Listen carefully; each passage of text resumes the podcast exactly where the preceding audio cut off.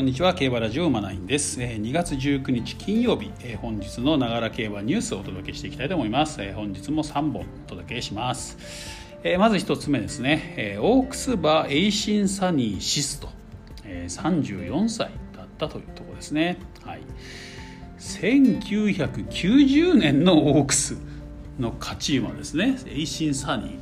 34歳が2月17日に死亡したと。まあもう大往生ですよね。まあ、栄心牧場で、えー、ねえー、まあ、余生を送っていたってことですね。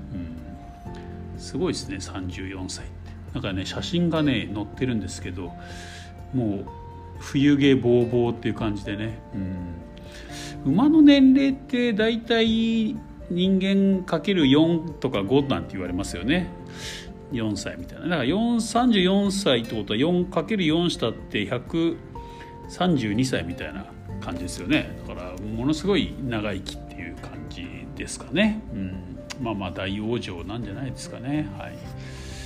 安らかにお眠りくださいって感じですね。はい。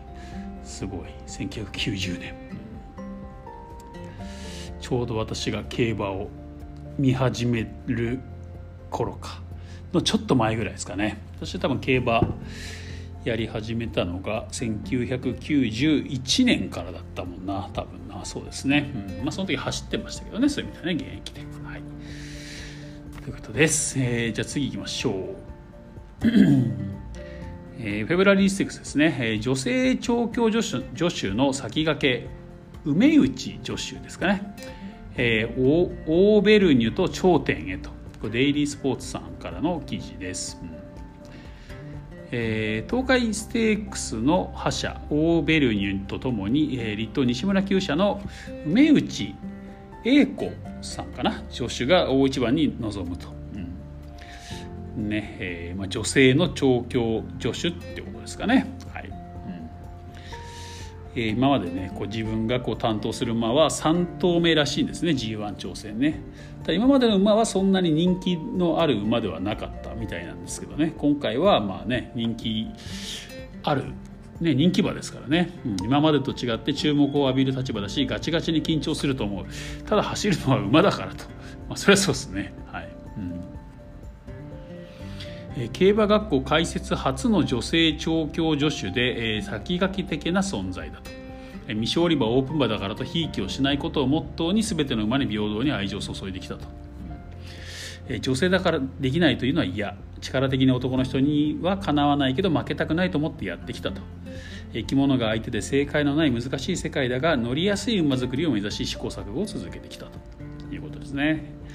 えー、キャリア33年と。なんかほぼ同じ年ですね AC サーニーとねさっきのね。うん。アラブでの重賞制覇はあったが東海ステークスが初のサラブレッドによる重賞 V だったと、うん、あまあそのね東海ステークス勝ったのはね、はい。まあ、前走は口から心臓が出そうなくらい嬉しかったと。今回勝ったら救急車で運ばれるかもと。頭が真っ白になって呆然すると思うと。自らの夢を叶えてくれた大切なパートナーとともに4連勝で一気にダート界の頂点を狙うと、なるほどって感じですね。はい。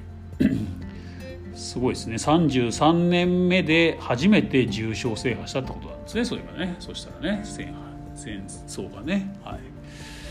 まあチュペブラリーセックスどうなりますかね、うん、では3本目です。はい。えー、っと。あれすいません。ちょっとお待ちください。記事がね飛んじゃった、3本目の記事がですねえーと、こっちか。えっとフェブラリーステークスの枠順が確定ということでね、えー、記事を取り上げました。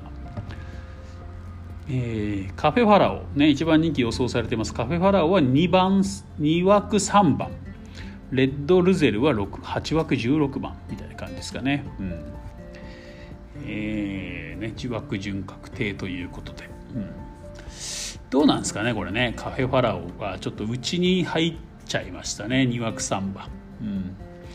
まあ、このねアメリカンファラオ3区ですかねこれね、うん、なんか揉まれ弱いんじゃないかなんても言われてますんでこの内枠がどうどう判断するかというところですかね、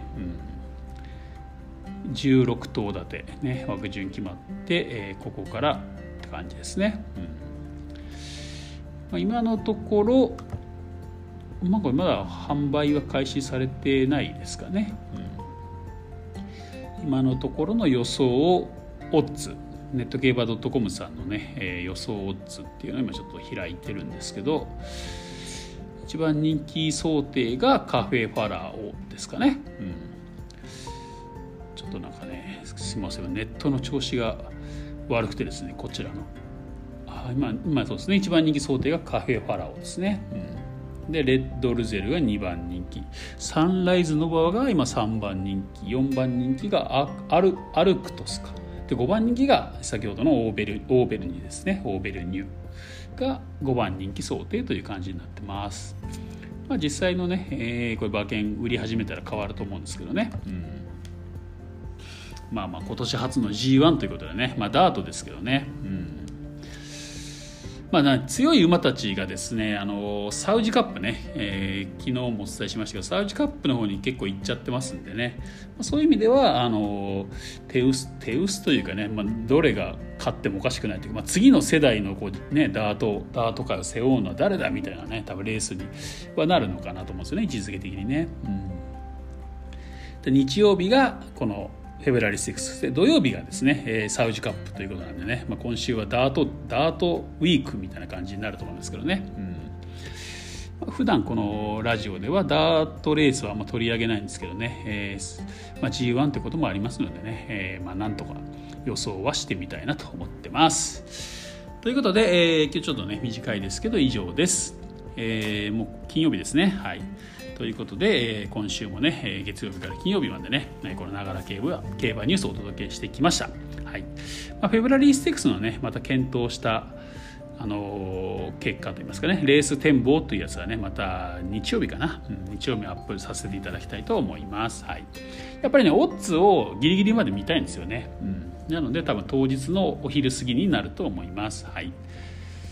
ですね。あとねえっ、ー、と今実はあの流行りのねクラブハウスっていうのをね私の方でもやってまして、えー、今晩今晩、えー、今日金曜日ですね。金曜日の今日夜9時からですね。9時からクラブハウス上でね、えー、ちょっと週末の馬券を検討しようみたいな週末の穴馬をね皆さんの穴馬を発表しましょうみたいなそういうえー、ルームを立ち上げる予定になってますのでもしねこれもしこれ聞いてる方で、えー、クラブハウスねやってる方いらっしゃいましたらですね、えー、9時からやりますのでね、えー、ぜひ見つけて遊びに来ていただければなと思います、えー、そちらの方も私はカタカナでナインっていうね名前でやってます。数字の9ですね。ナインですね。ナイン。はい。ナインと名前でねやってますんでね、えー、よかったら遊びに来てください。ということで、えー、今回は以上です。それではまた次回お会いしましょう。